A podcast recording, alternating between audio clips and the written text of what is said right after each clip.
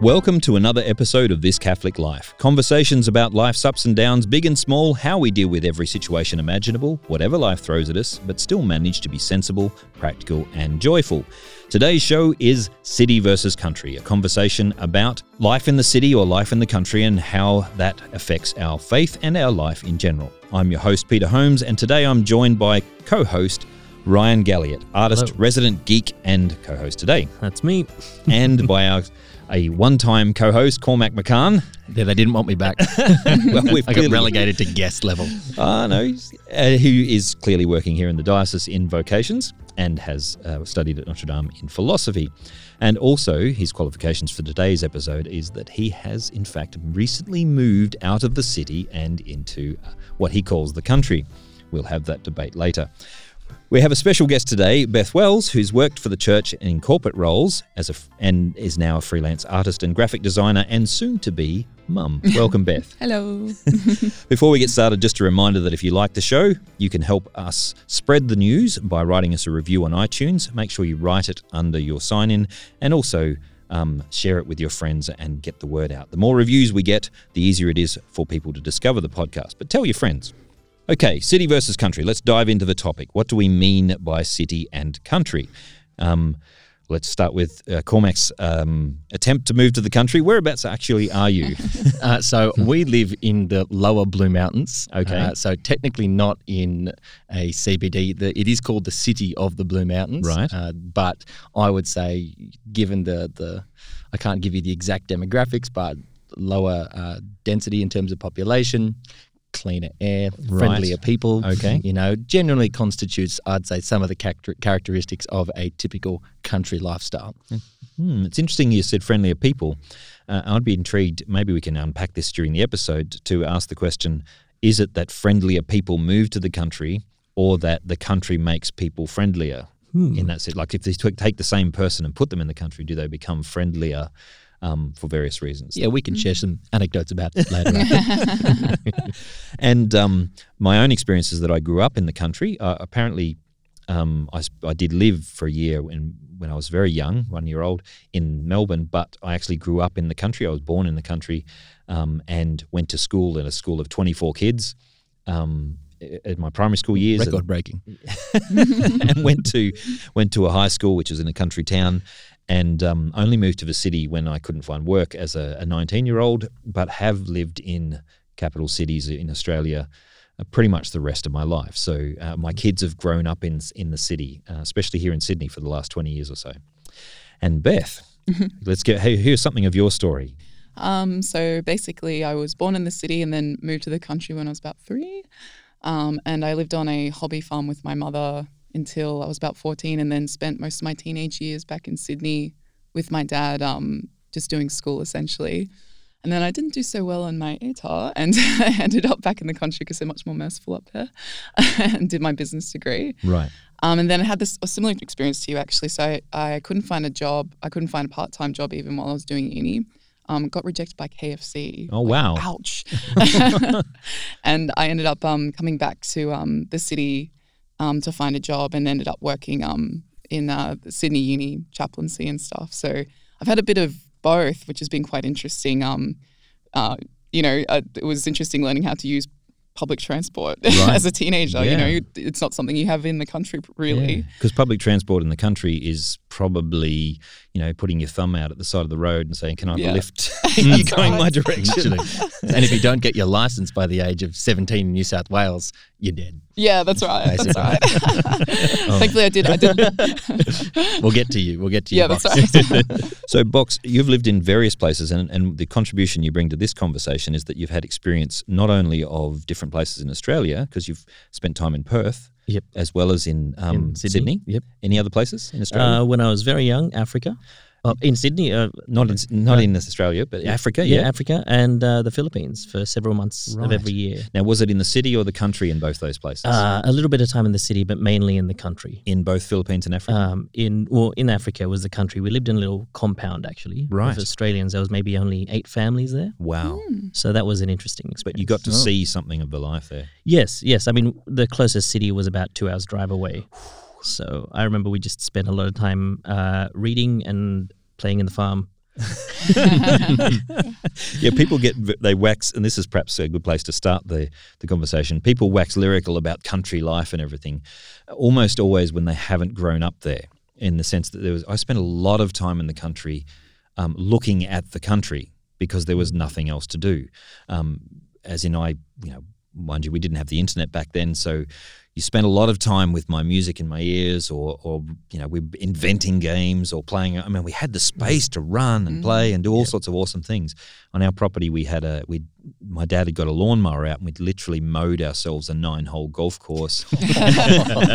And we, we had this really steep hill near our house and we invented games which involved kicking the ball up the hill and chasing after it like mm. down sort of like down ball but with a hill.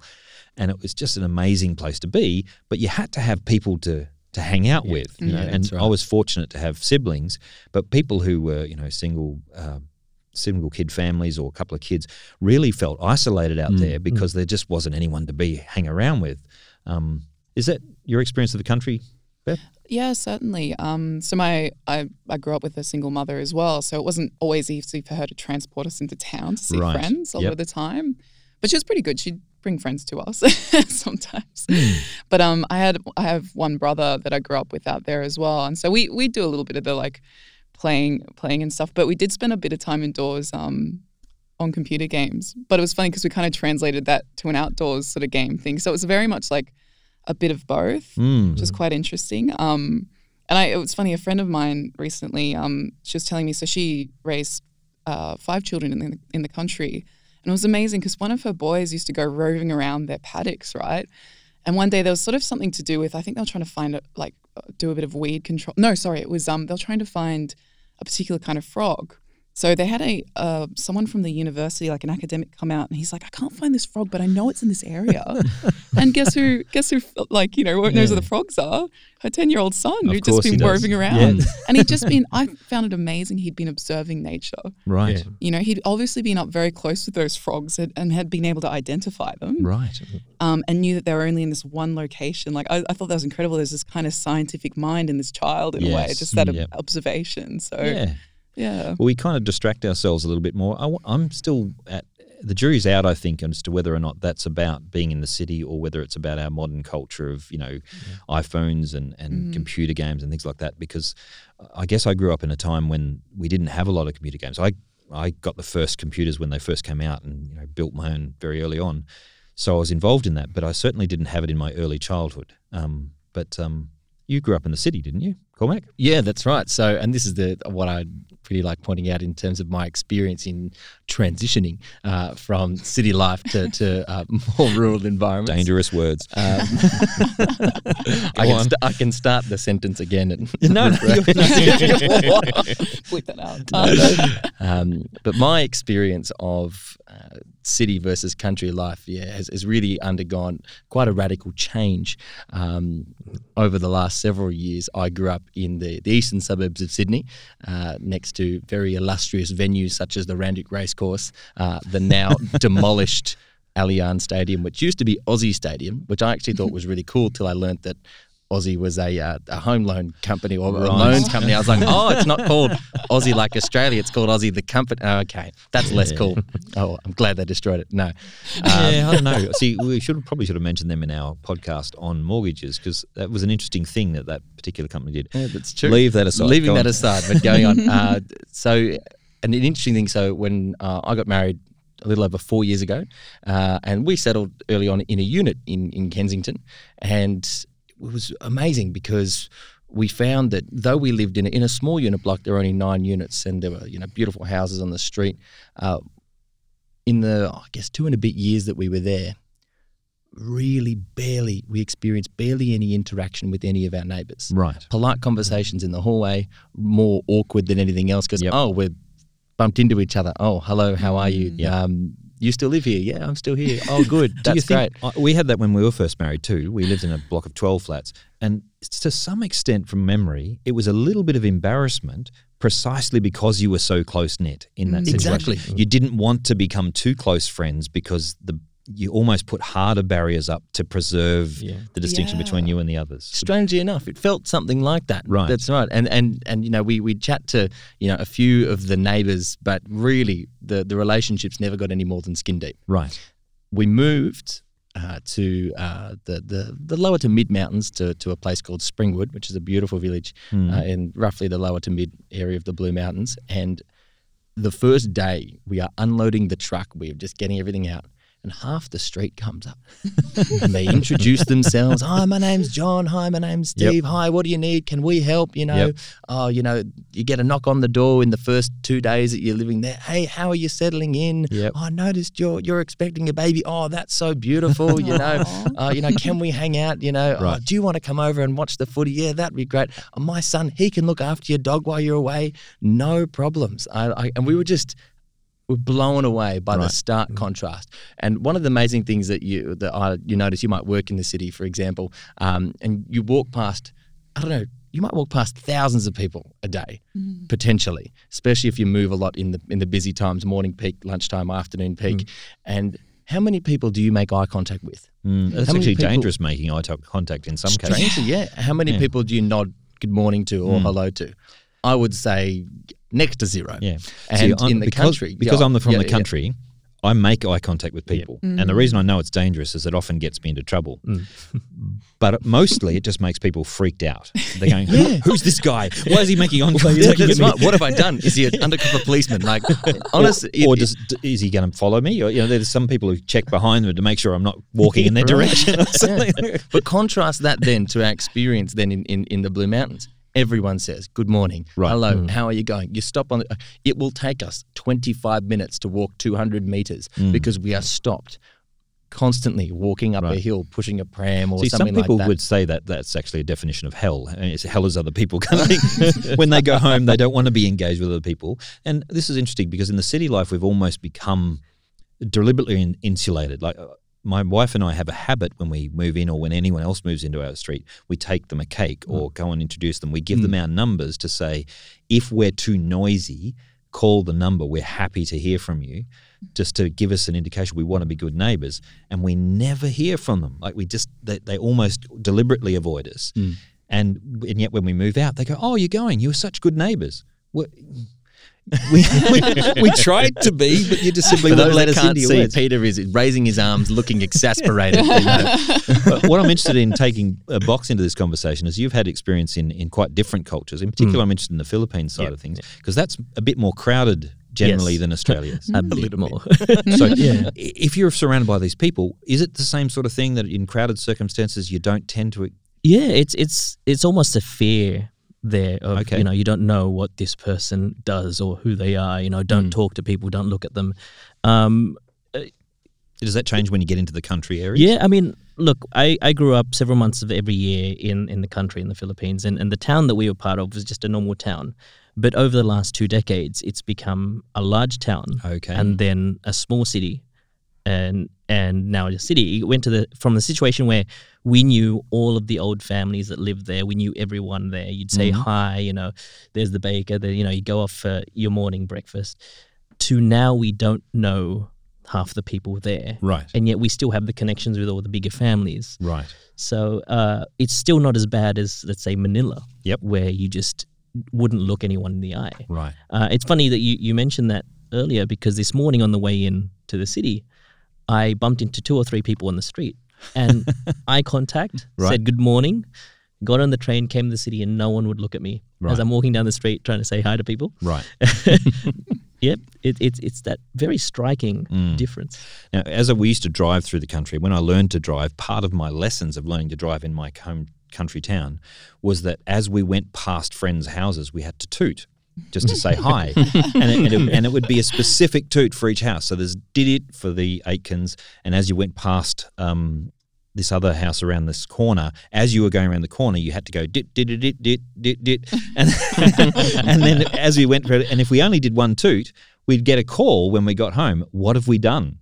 Like, what's, what's, what, have we offended you in some way? Because it, it was this interaction which was expected. It was like a ritual.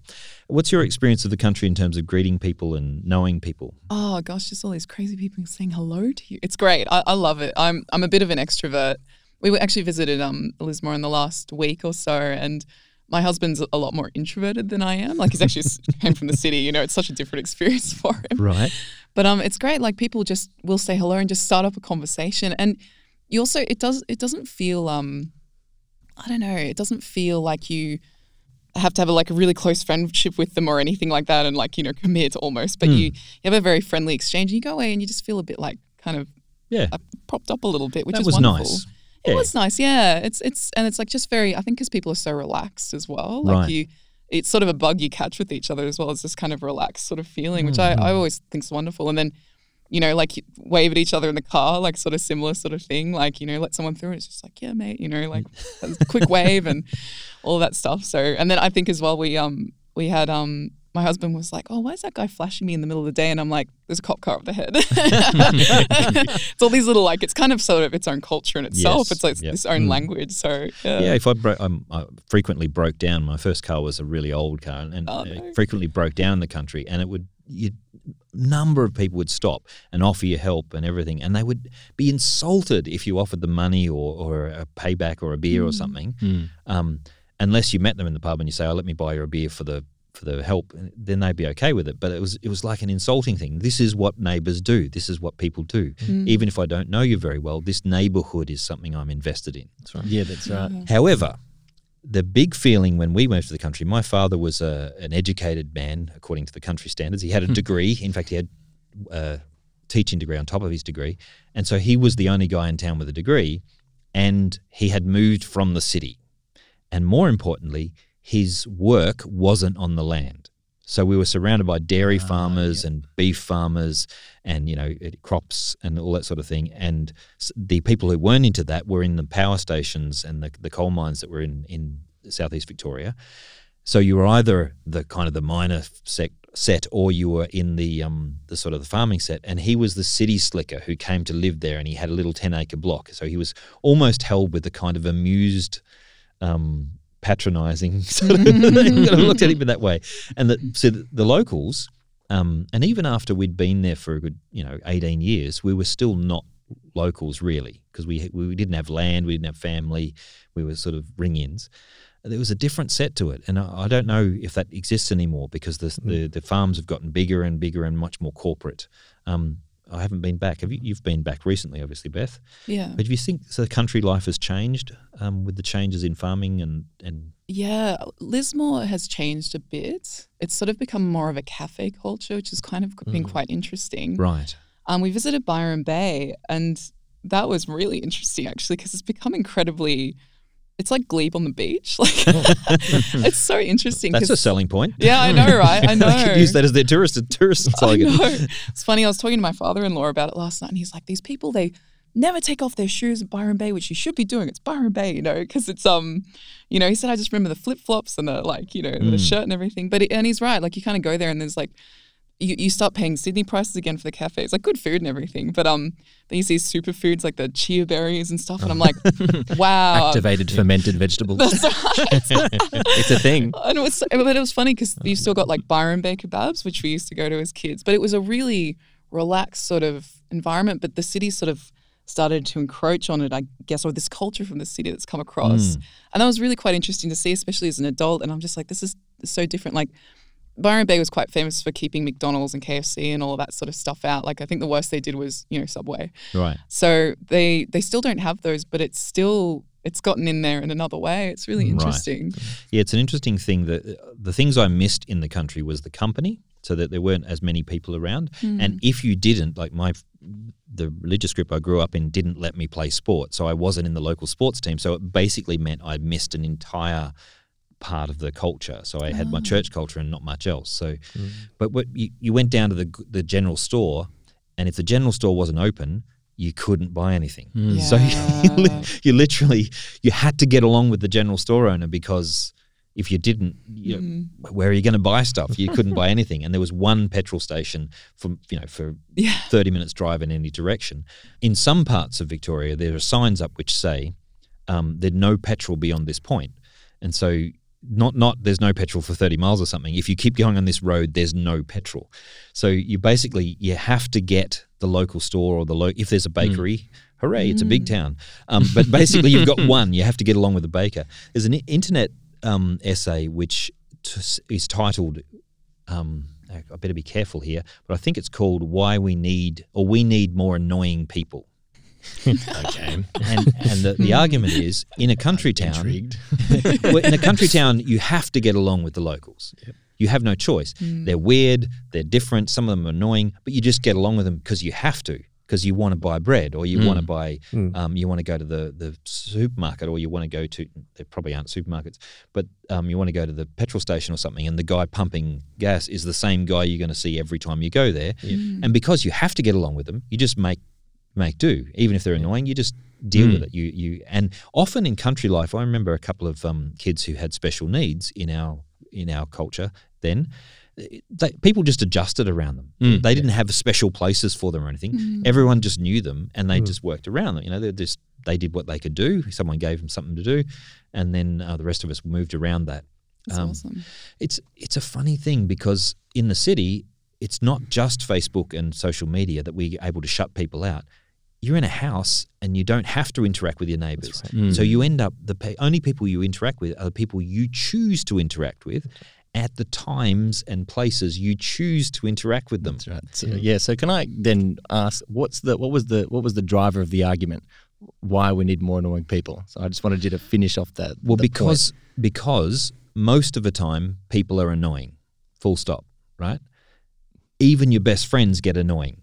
hmm And if we don't develop the capacity to cope with little annoying habits and, and in other words, be a little bit flexible around other people uh, and deal with things that don't quite work for us, then we actually lose the entire capacity to appreciate the good things in someone's uh, personality. And also, we, we actually lose the com- literally community. Because community is not just when I feel like being entertained by you or spending a recreational time with you. Community is when I'm actually low, when I need help, when mm. I'm messy, when I'm not sociable, when I'm actually not easy to get along with. I need my community then, Yeah. not just when I'm at my best. And we kind of have a culture, I think, in the city where we retreat into our little homes where we're ugly and we kind of let our hair down and be ugly. And there's a problem there because ugliness then transfers in some cases into quite nasty home situations. But when we come out, we kind of feel like we have to present the absolute best, kind of like our presentation, self presentation on social mm. media. Mm. Yeah. We present the absolute best. We choose the times and places and we go out and be those things. And then we come retreat back into home and be ugly again, kind of thing. Yeah, and you mm. know what the antidote to that is in the city? Is Catholic community, Right. Christian community. Like I think of, you know, there's a few people I've probably annoyed and who annoy me. And I have to see them regularly in, in certain like, you know, at particular parishes or like on uh, on the Catholic circuit, you know. Right. And that means that I have to adjust to them and they have to adjust to me because you have to see each other again. Yep. And it's really interesting. It's sort of like that's really the, that antidote in the city is to have that community that glues you together. Like you have to be at this building Yes. at least like once a week, Right. and you have to see them. So it's really interesting, actually. At the same time, though, I think we're also spoilt there. I mean, it's very much uh, in the small town we're in. What one parish for the for the city now, I guess, and and you know everyone knows each other because they go to that. And there's it's small enough that we only have the set group. So I very much agree. But here in the city, uh, here in Sydney, I know some people that just didn't get along with some people in one group, so they just started going to another parish, Oh, okay. or they started jumping groups as well. So And conf- confession time, I drive quite a distance to go to my parish on a Sunday. um, it's about a 20 minute drive and it's along a, a reasonably good road in Sydney. So it's a, you know, It's a fair distance. it's a fair distance. Mm, and yeah. I, I, I once tried to count how many parishes I go past to get there. so it's perhaps a subject for a whole nother podcast, but potentially on local But- parishes. But the reason I've done that is the community. So I went to my Mm. local place and I've attempted to engage with the community, and it's simply not. They're not allowing it. They're not Yeah. pushing it. They're not. Um, they're not. There's not that same sort of leeway. And I guess I, in coming from the country, I'm very conscious about that. And also, there's the kind of the ex-Protestant thing where Protestants are very communal after their their worship services. There's good and bad in that, and we'll explore that in another podcast. But um, I looked for a strong community around a strong Catholic faith, and, and in a sense, that's it's been a good thing to to find that home and go there. And it's interesting in the city though, as Box was intimating, you travel to a community and you hang you end up choosing a community. Yep. It's interesting people are gravitating much more to sports clubs and you know Rotary or, or various other clubs as their identity.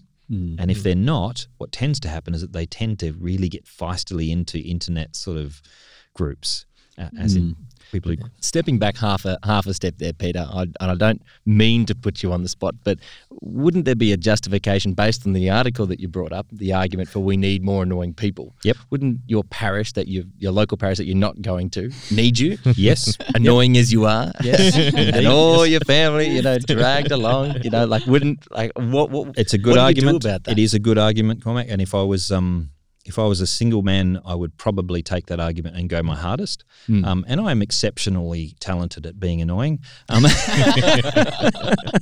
so I'd like to say modestly that I would have a significant contribution in the annoying stakes. Hmm. Um, and I'm not a I'm not an easy person to get along with generally um, because I'm I don't do small talk.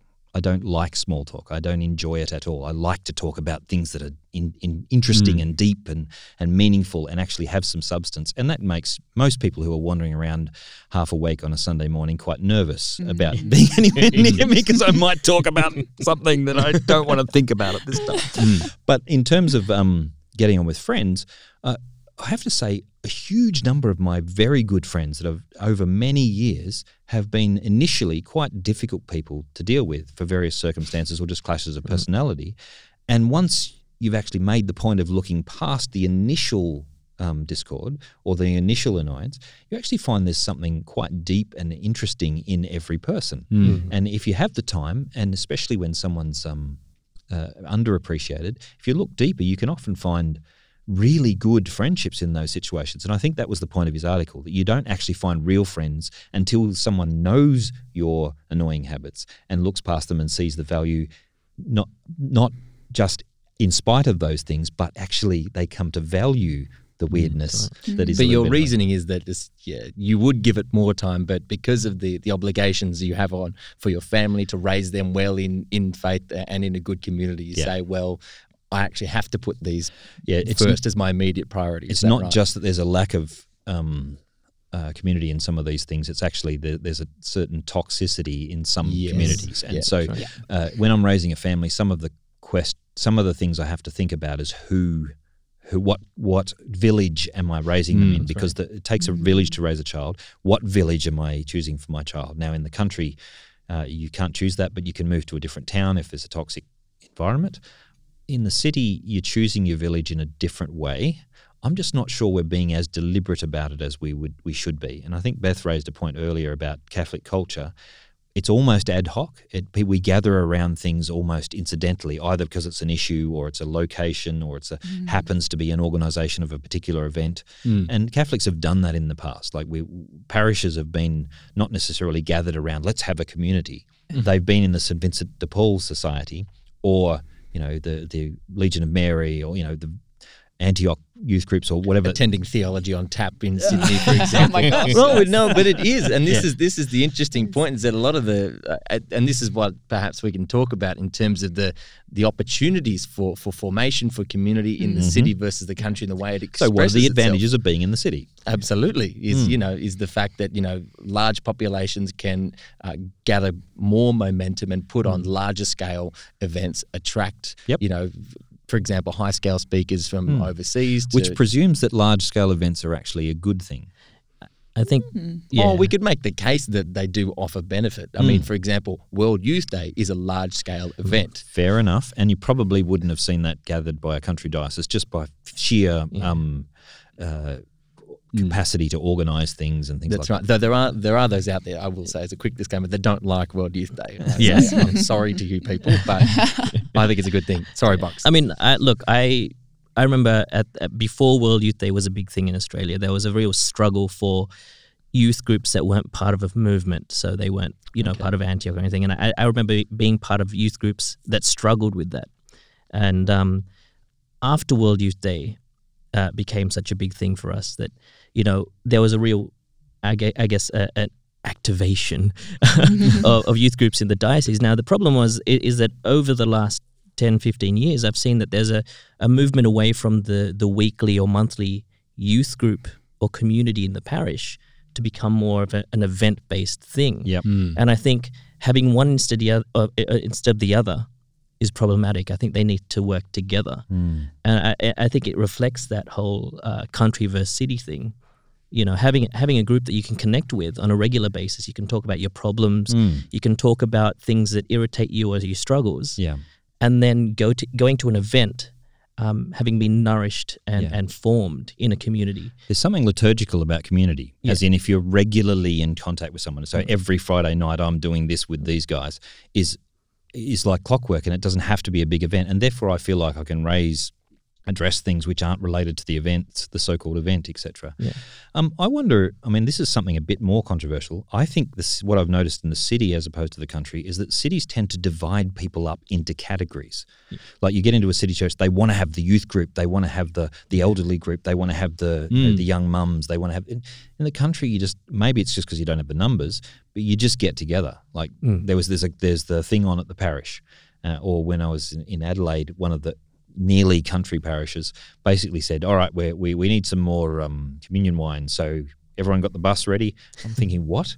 And then the next week, the bus turns up to church. Everyone walks out of the, the church service, gets on the bus, and they go up into the Barossa and, and have a wine tasting day where they select they select the port for the communion wine for the next. Catholic So that was not Catholic. That was a Lutheran. Oh, was it? No, But Adelaide is a town.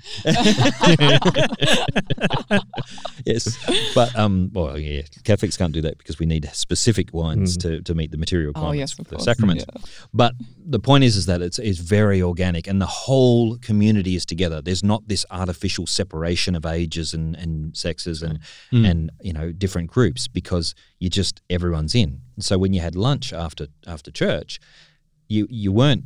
I mean, the young people did tend to hang out with young people, but you also had conversations with older hmm. people and younger people because, and I think that actually made you a better person because we have the capacity to have that interaction.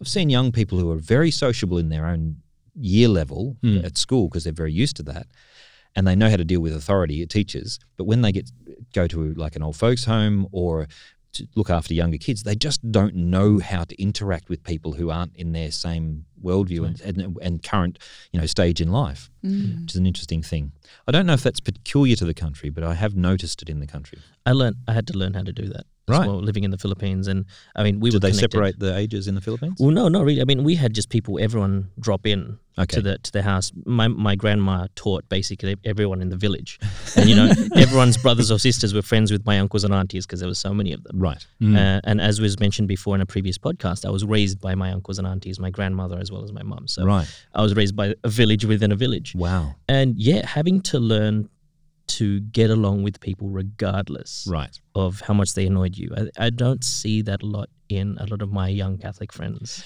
Yeah, that might be a big family, small family thing too. Mm, like I've true. noticed, even though my kids are all city kids, I have eight kids, so they have to get along, right? Because it's a not a not as big a house as as would be ideal. It's a great house, um, but they have to get along. And Mm. we've noticed that when they go hang around with other people, they're better at getting along with people who are slightly more difficult, just because they had to get along with people. Mm. Um, whereas you know someone who's um, not experienced that in their own home has to learn some other way. Yeah. But yeah, I don't know. I don't know if it's different in the country because you ha still have to get along with people because they're the only ones around. But I think also in the, the countries, sorry, um, also uh, they're not as stressed out about having big families Mm. compared to in the city. There's a lot of push to having a small family later in life. Right. Mm. Um, As in, big families don't stress them out in the country. Well, you, you look dubious over there, Beth. Oh no, it's so funny because I um told my I like so my in laws are all quite secular, and it's so funny. Box says that because I at my bridal shower I sort of said, "Oh yeah, I want seven kids," and they're just like, "Oh my gosh, good luck living in the city." And I'm like, "Well, I'd move if I could," but you know, it's Mm. I just thought it was so funny. But I mean, you know, like I mean, how many kids do you have, Peter? Eight. Eight. I mean, you know, you've made it work and stuff. It's so funny. I don't think people have enough kind of um, confidence in themselves to adapt. Like humans are amazing. It's fear of the unknown to a large extent, Yeah, um, because uh I think this would be the case in the country now. Because even when we were kids, we had five kids in my, f- like I was one of five, and I think even then people looked at us a little bit strangely, and and you know, all these weirdos with lots of kids.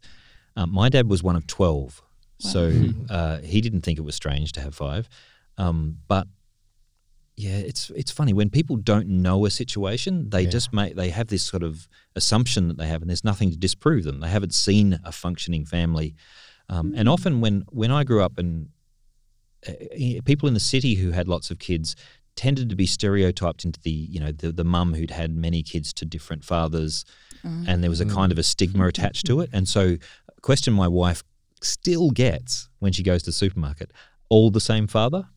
Like she, yeah, yeah. And I've heard the same thing too, right? Because I, so I'm one of 11, my wife's one of nine children, but uh, my brothers and I used to walk along, and we're one of those interesting families where not not many of us look all that much like each other, and and so we're walking along, and we're, we're well.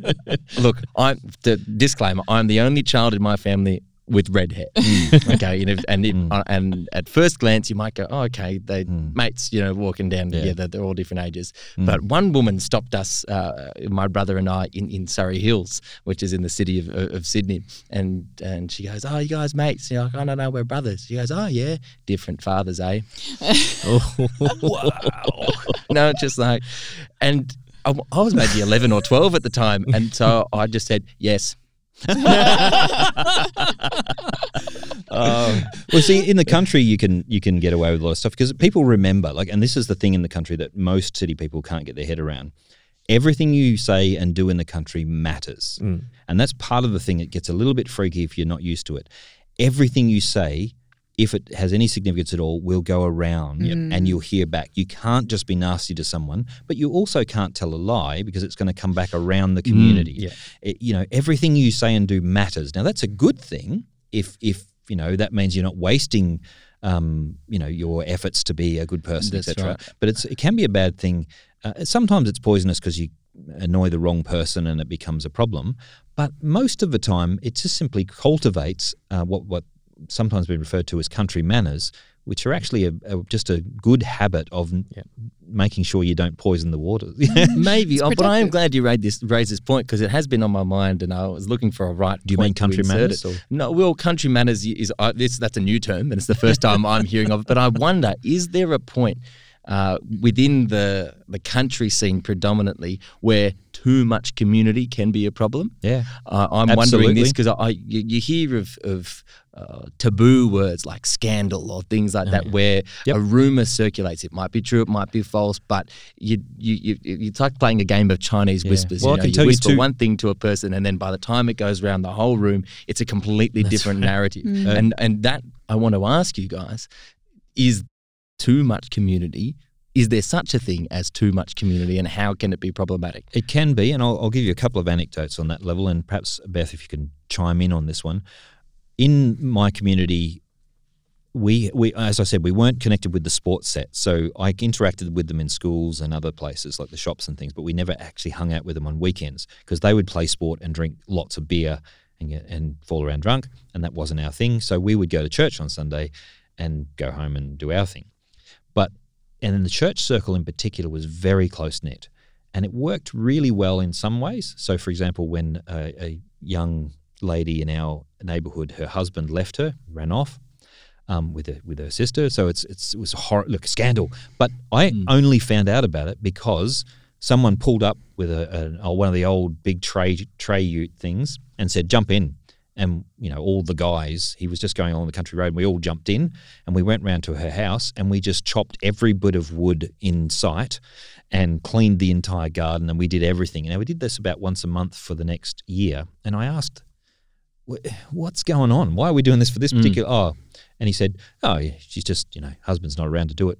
And there was nothing said from the guy's hmm. point of view. Now I hear later that the women were less um, complimentary, so they went to console her, and it was very gossipy. Mm-hmm. And hmm. she she ended up leaving the community because she couldn't hack it. Now the guys, however, just did stuff because they just rallied around the need itself. Now, in my case, I've experienced it on the receiving end because my mum and dad separated while I was still in the country Mm. zone, and it became quite. Um, I wasn't actually living at home when they physically separated, but it was building up to it as we were getting there. And mum went to a different church, which was much more scandalous than, than actually separating from marriage. Um, and so, Right. and, but the we couldn't like I couldn't go back to that church and not get looked at strangely. You know what I mean? So once I'd sort of done something which put me outside of the general circle that I was in, I couldn't go back there. And in the city, that happens a lot still. But people just stop going to that group and go yeah, to a different right. group. You just got to well, and that's partly our experience. Oh, Sorry, I don't want to cut you off. Do you want to? No, no, that's- finish that's about story. it. Yeah, so I mean, and and this is where I've got to own up to uh, a little disclaimer. I didn't mean to put you on the spot earlier around. Oh, why don't you go to your local parish? Mm. We don't either, or at least we didn't. We had a, a local parish that we we went to, and we found, and we try, like we had. Um, yeah, I won't delve too much into the story, but basically we had parishioners chasing my wife out of the church almost Oh, wow. because she wanted to go to confession oh dear. and they thought, no, no, you- Shocking. yeah, Shocking. right. Oh, and, and, thi- and and one of the ladies went up to her and told her, oh, uh, uh, uh, after she'd basically had to barge away into the sacristy to get access to the priest because there were people blocking it. Oh no, no, Yeah. mass starts on time here. Oh. We don't, we don't, you know, Mm. you don't, don't you dare interrupt our schedule, kind of thing. And then, you know, she comes out and she's able to. The priest's like, oh, of course, come to confession, that's fine. And as she's leaving, someone calls out after her, oh, you're happy, you're holier than the rest of us now, are you? Wow. like and so we were there going well Yeah. all right well maybe maybe there's not going to be uh, much of a welcoming committee for us here anymore One one person is not a community though, um, and I'm not saying that that's that's not the experience of that particular parish. But often the loudest people and the first it's fun, something someone told me when I was first a minister. The first interaction you have is almost always not indicative of the rest because it's the squeakiest wheel, the loudest person, the most intrusive person hmm. isn't representative of the rest. Hmm. Because most people sit back and wait before they hmm. engage with you. Like especially in the country, people don't come out looking for you unless there's a need obvious. You tend to come across them as you plod through through life. And the person who does come and get in your face is usually the town busybody who you more or less just go, okay, you're that person. the I'm just- yenta I'm just going to be very for those that have seen fiddler on the roof I'm just going to be really careful what I say to you, and then hopefully meet the rest of the people, sort of thing. Yeah. Um, I'm interested in in Beth's experience uh, with community, and in particular the the good and bad of that particular intense community of the country. Yeah, it's sort of interesting. I um, I mean, this is a bit of a dark story in a way, I suppose. But a close family friend of ours um, had passed away, and we sort of had intimate knowledge of what had happened. Right. And unfortunately, a relative of this close family friend had decided to tell everyone it was suicide, Oh dear. which was it was awful. Like she, I think she was, And, bit, and it wasn't, is it what you're saying? It was not suicide, Okay, no. But yeah. I think she got quite a little bit like out of control and started Right. telling a lot of people in in in Lismore that happened. I had no idea until about a year later when I went to visit um, an old school teacher of mine who was close to this um, family friend, and she was in tears, like, going, "Oh, you know, Yeah. is this what happened? Yep. And I'm like, no, no, no, no. I said, please tell as many people as you can Mm. that this is not what happened. Mm, Because I just loo- looked at her distressed and I thought, wow, how many people would be feeling this distressed about this person? Because yes. there's a real like you know there's obviously a real bond and when suicide happens it really it's something that ripples out it's very distressing to people even if you're not that close like Yes. it really there's something really gets in deep there Yeah. so i tried to kind of turn like i think that commu- that close community is a natural state of human humanity really Right. um so i tried to kind of turn it back on itself and use use it for good in a way and try was and like get it well, out you had the relationship, whereas in the city, if a story spreads, it's how did you even address it? Yeah. You can't stop it in in normal ways, I guess. Whereas in the country, there's still, I mean, there were some false uh, rumors spread when my mum and dad separated, yeah and I remember being able to address them. I was very distressed at the time because the story Mm. was spreading and it affected my capacity to interact with people. But I was able to say, that's false. Yeah. Here's the, the good oil. And then they would go, oh, okay. And because we had a prior relationship, you were able to cut it off because Mm. they trusted you to that's talk right directly you're a to their face. source yeah That's yeah, right. that's right okay Yeah. I remember the, the small town we were. Uh, I grew up in in the Philippines. Uh, everyone knew each other's parents and, and children. So you know, I, if, you- I if know you, your mother. yeah, if you poured out doing something, they were like, "Don't think I'm gonna not gonna tell your mum about this," or, you know. And and oftentimes I'd be out doing something. Uh, one of my friends would do something, not me, so would be doing something wrong, and almost before we got back, they'd already heard about what we'd done. Right. Um, and I think on the other side of that as well, I mean, that that was a positive thing, but but also not the other side, but um, also when it comes to faith, Right. um, I think there was a lot of encouragement there from the communities that we had.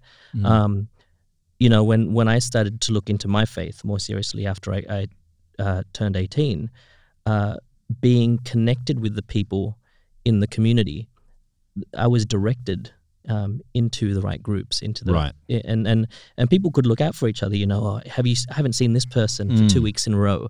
You know, maybe we could go check out, on, eh, check Right. up on them and, and things like that. So yeah.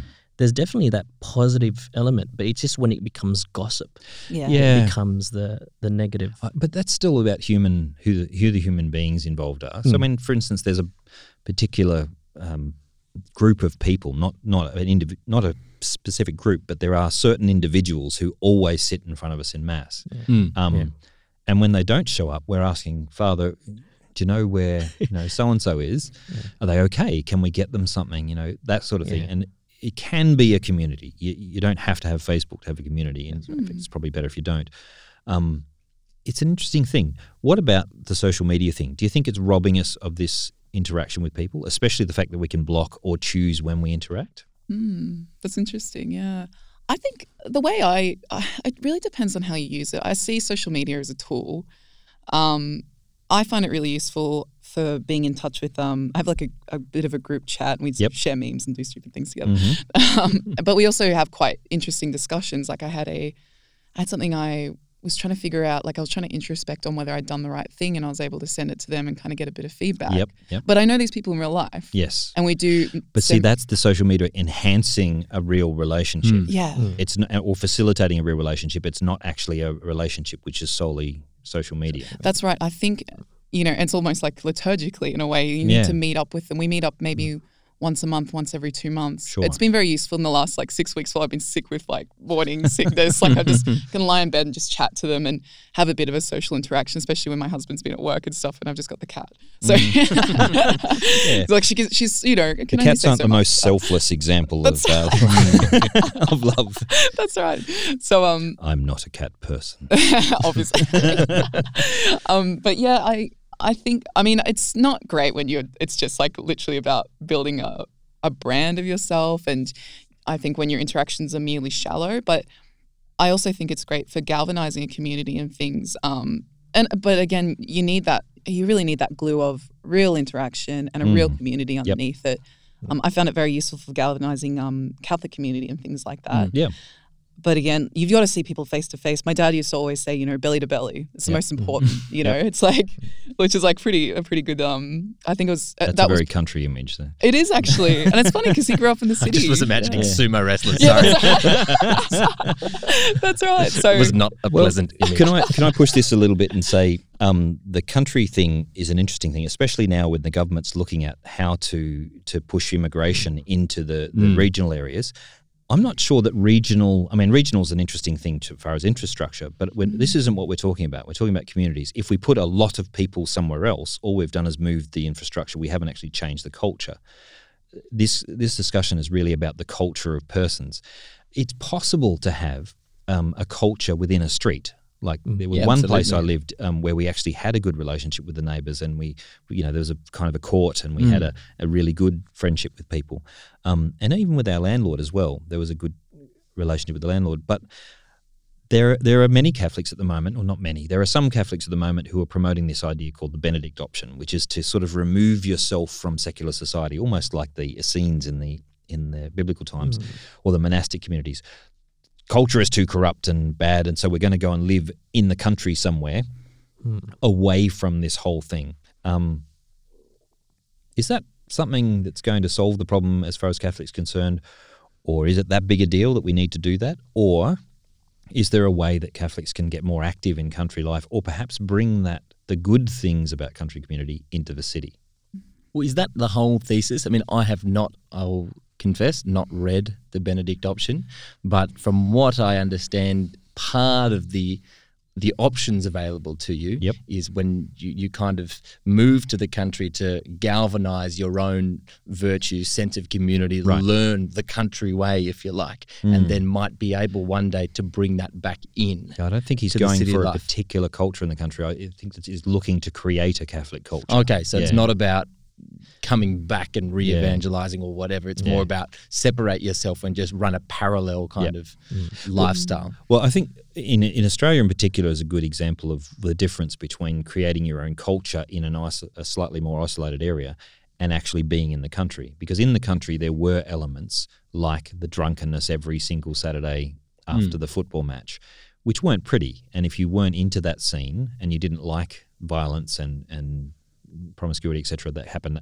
during that drunkenness, you simply didn't, you couldn't go near it, and you just basically stayed away from certain areas. But it was it was identifiable and definable, and you could choose your you know, when and how you interacted with people. But uh, the Rod Dreher, is it that wrote the Benedict option? He, his his thesis seems to be that he wants to deliberately create a culture that you want to be in. Now, I put to you that the whole idea of we need more annoying people um, is almost opposed to that idea that we actually need people who are different. I need friends who aren't Catholic. Um, firstly, because they're worth knowing, they're good. there's, there's a goodness in it, but also they challenge me. In in, am I just kind of getting atrophied into a particular way of living? I, everything about my life and my choices and the, my attitude should be challenged by friends who aren't necessarily agreeing with me, and that actually makes me a much better person. In terms of our promoting, pro- promotion of community, though, are there, what are some ways we can actually bring that kind of country feel? And I'm using country feel in the most idealistic sense here That's right. of genuinely looking out for others in our community, of the whole, you know, if you break down on the side of the road, someone stops to help, you know, sort of thing. Uh, I was actually thinking that uh, one of the things we, or at least I haven't experienced mu- much of in terms of, uh, I mean, my close friends have it, but we don't seem to invest ourselves in other people's lives. Right. Uh, at in, least, in what way do you mean? I mean, for example, uh, having a, a party or an event on Facebook these days, you know, you go, you know, who's coming? Almost everyone will click interested, Right. and and, which, and, and which is non-committal. yeah, non-committal. Oh, as in, me, I want to so see if there's another thing that comes up that's more interesting for me, and and I'm it's also how my we go. options open. Yeah. Yeah, it's it's also the same way we a, a lot of what I've seen in in uh, different communities, people will attend mass because it's the bare minimum. They might even check their phone during the mass or whatever because I'm here, I'm doing the bare minimum, but they're not actually investing themselves. They're not opening themselves up Right. to participate in not only the mass but other people's lives. And I think when we we have that distinction, when we have that separation, then that's a big falling out of what it is to actually be a human person Right. and participating in community. Mm. And and if once we do participate as Catholics, that's when we can actually, I guess, evangelize or you know God can work through us because people will see, hang on, I like that this person does this. Mm. Why don't I do this? And Mm. just leading by example, I guess. Yeah, I like that. I like that a lot, Box. And it also ties in, I think, that keyword investing. Uh, I think, Peter, you also mentioned a similar term uh, in your comments earlier. The idea that, you know, and this is an example of something, a really small thing that I try and do uh, is, uh, I think, fostering and not necessarily just being Catholic, but as Catholics, how do you engage with non Catholics in your street, for example? Fostering a sense of neighborliness, checking in on how your neighbors are going, at least even saying good morning, or can, you know, uh, for example, we uh, in our street have you know, single parents and things like that. Oh, I'll take your bins out, that kind of thing. Yep. Uh, and a little thing I try and do um, is uh, we often find uh, a bit of rubbish on the street, and you walk past, and I'll pick it up and I'll put it in. It might be the neighbour's bin or something like that, just as a mm. bin I'm walking past, because I am a stakeholder Right. in the land that I live in, right. and mm. I have a sense of responsibility mm. for s- not stewardship or at least go caring for what I, you know what I, I I don't own that land and it's not Yep. my rubbish and I could say yeah not my problem Yep. uh, which we often see in the city how many times we've walked past just an empty chip packet or Yep. cigarette butts whatever floating around but if there's a loose bit of you know Yeah. newspaper or whatever flying around I go no no this is my community Yep. and that includes the land as well and Yeah. so I've got a responsibility to look after that So, what does that look like in persons? Because it's all very well to talk about rubbish picking up, but when we're picking up the rubbish of other people's lives, that costs a little bit more than just bending down and throwing something in the bin. It's yeah, yeah, absolutely. So the emotional wreck that that um, my friend is is is is going to cost me a lot of time. But if I have that attitude of this is my patch, Mm. I'm here because this is my patch and this is my person, and I I have an opportunity to be here for this person. Well, that's and this is this interesting word called um, of well, of apostolate, for example, being Right. there and being able to say, look, your friends might be financially well off, or they might be, you know, things might be going really well for them. That they might have a lovely house, a nice car, but they might be spiritual wrecks Or miserable. um, or miserable, and and and that's and that's very real, and and something that we started doing uh, before we left our place in Springwood was just trying to uh, do little things to not necessarily drop hints to the neighbours, but just to try and let them know that. Uh, there are things beyond them that we think are, are worth them checking out. so, for example, at uh, Easter and Christmas, Yep. um, we, when I say we, I mean my wife, because she's talented at things like baking and things like that. And we'd make like little cakes and then get a little Easter card or Christmas card that was always Mm. properly themed. They're really beautiful. And we just, you know, wish them, you know, the blessings of, of, of the period, let them know that we were praying for them uh, and that we wish them all the best. And we just Yeah. drop that in their letterboxes up and down the street. I suspect, I mean, our neighbours have noticed that we're Catholics and we didn't ever say anything to them Hmm. because every Sunday morning we get dressed up and get in a car and drive away and come back, you know, two or three hours later. So they they know something's going on and it's it's like clockwork in that particular like the rest of our week's just mayhem, right?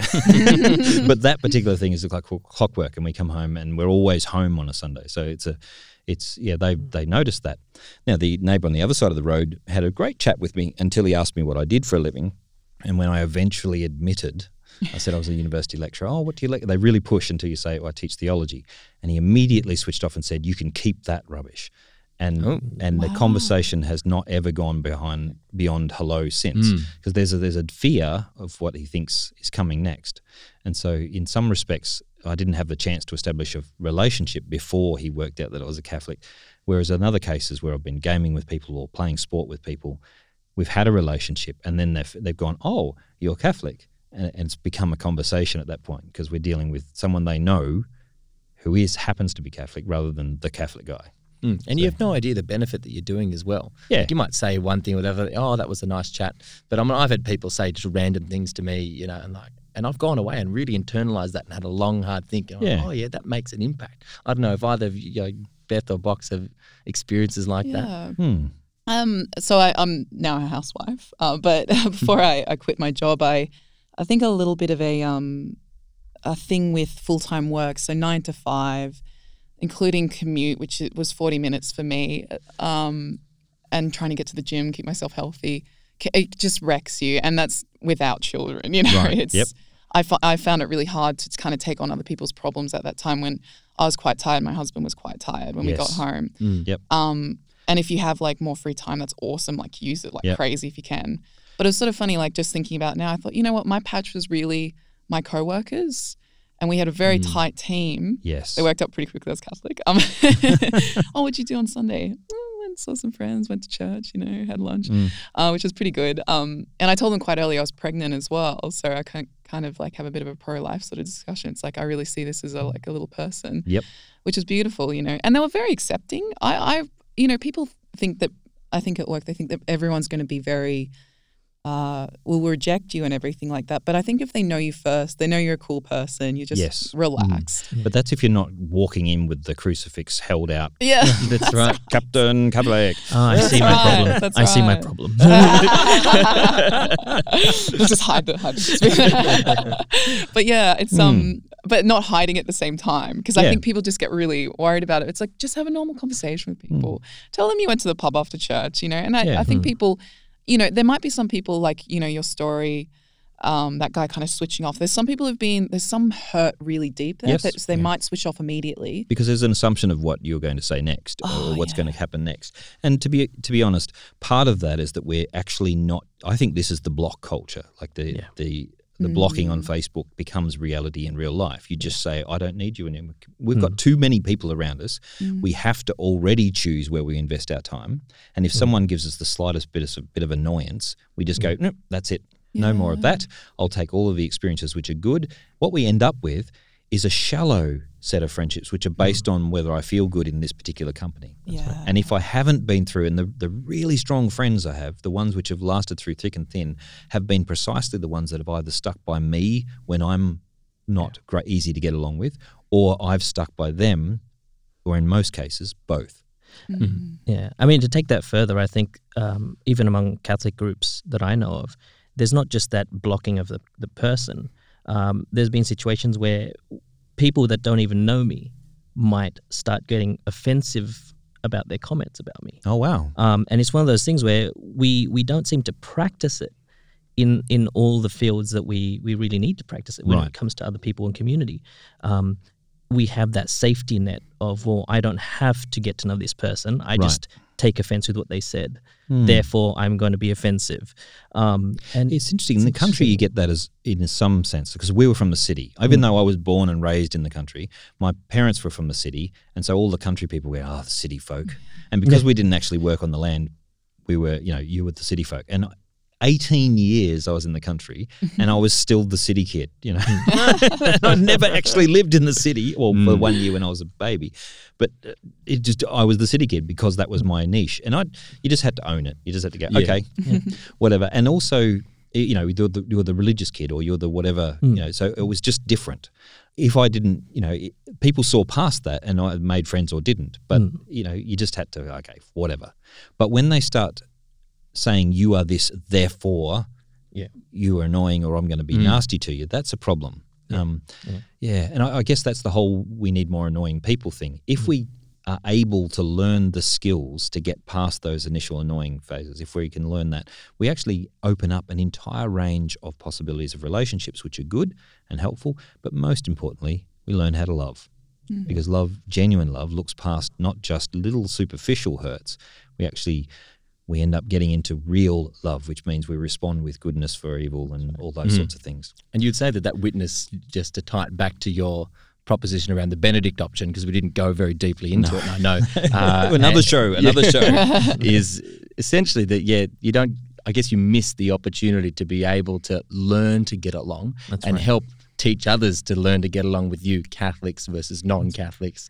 Uh, and yeah, and, and I'm really for that actually, which is why we, while I say I moved to the, the country of the Blue Mountains, it's right on the edge of Sydney. And I still work in the city. I was going to say, you still commute to the city, so it's not quite the same. I used to have to drive half an hour at 100 kilometres an hour to get to my school um, from where we lived in the country. So it's not quite the same commute. Um, and that was at a country town of about 20,000 people or something. So it's what it's what city versus country people say. They say that the road to um, my wife's family's from Albury, for example, and they say that you know the the, the trip from Aub- uh, from Sydney to Albury is uh, twice as long as the trip from Albury to Sydney, simply because city people are just not used to commuting Right. at long at long distances at high speeds for that long. Yeah. you know, and to be honest, part of me agrees. and and, and I, I, I I tip my hat if I was wearing one, I would tip it uh, to, to, to to country people who do you know have just that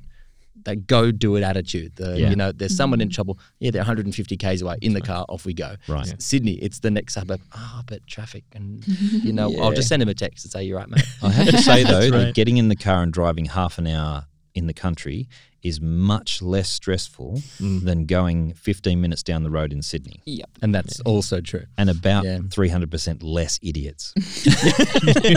Here's me talking about patience with other people. No, it's funny how we change. One, we'll have to do another show on our attitudes in certain modes, like driving or internet. Um, uh, what changes us? It's now time for a segment we call One Minute Wonder. This is a segment where we share something we've seen, experienced this week, that's made us stop and wonder, something that's made us smile, or just appreciate life a little more. Box. I was talking recently to a friend of mine and, and, and saying how artists need limits. We, we tend to go crazy and not do anything when we don't have limits or guidelines. And it, it's very much with any other area of life and just life in general. And that ma- really made me realize and, and I guess appreciate more the, the way in which we, we participate and practice our faith and, and, and what we do have um, to help us through and also to, to guide us. Hmm. Beth. Um, so I was in Byron Bay just this last week, Uh, and my husband and I had decided to go for a walk along the beach, you know, as you do. um, and it was a lovely walk, but it, it, was a bit windy, so we decided to turn back. And we'd been kind of walking up towards the lighthouse, and we could see the, um, the ocean. It was quite beautiful, flat, and everything. We turned around, and I saw this amazing landscape of just these hills kind of like were like weaving between each other. Mm-hmm. Um, you know, you'd have the really lightest blue, you know, as Box would know, the lightest blue at the the very uh, back of the mountains, and then coming to like a like rather deep green blue, and it just looked like a it looked like a musical score. Wow. And I just thought, wow, it's just this amazing rhythm. You know, God has really put in nature. Just like really took my breath away. Tried to take a photo, never does it justice. I'm like, okay, that one's stuck in my brain. Yeah. it's beautiful. Hmm. Yeah, it's interesting. Uh, my one minute wonder is photos. Actually, um, I was looking through a bunch of old photos, looking for a particular moment that I knew I'd taken a photo of, and I'm going, yeah, well, that was the event, but I don't know. And I realised exactly that thing. The the vivid image I had in my head wasn't the photo, and the photo couldn't capture it. And I just thought, you know what? There's some sort of value. A, a Jewish girl once posted uh, that I follow once posted that she was annoyed at one stage because she wasn't allowed to use the camera on the Sabbath because her kids were always the cutest when they were all dressed up for the Sabbath. And she said, actually, it's given me a gift, which is that I just appreciate them rather than sit behind a camera. And I thought, eh, m- maybe actually I should say stop taking photos and actually just be there, be present. Anyway, that's enough. That's it for this week's podcast. If today's discussion got you thinking or arguing with your podcast device, let us know. You can subscribe to the podcast on thiscatholiclife.com.au. You can tell us what you liked or what you didn't like or what you'd like us to discuss in future. On that note, please keep those ideas coming. We do actually read them.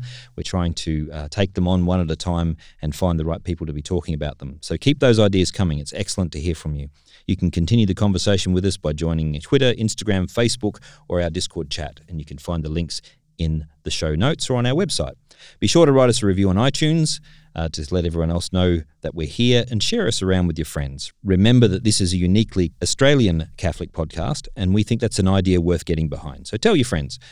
Before we go, it's time for shout outs. Rian, The Praetorian Studios, the creative community I'm part of. Uh, shout out to you guys. excellent. Beth, Um, I'd, I'd say the um, go and like if you can the um, Dominican laity of Australia. Ooh. So keep an eye on it. Cormac, Who could you shout out to? um, no, I actually haven't. I, honestly, I haven't thought of one just yet. So it's a yeah.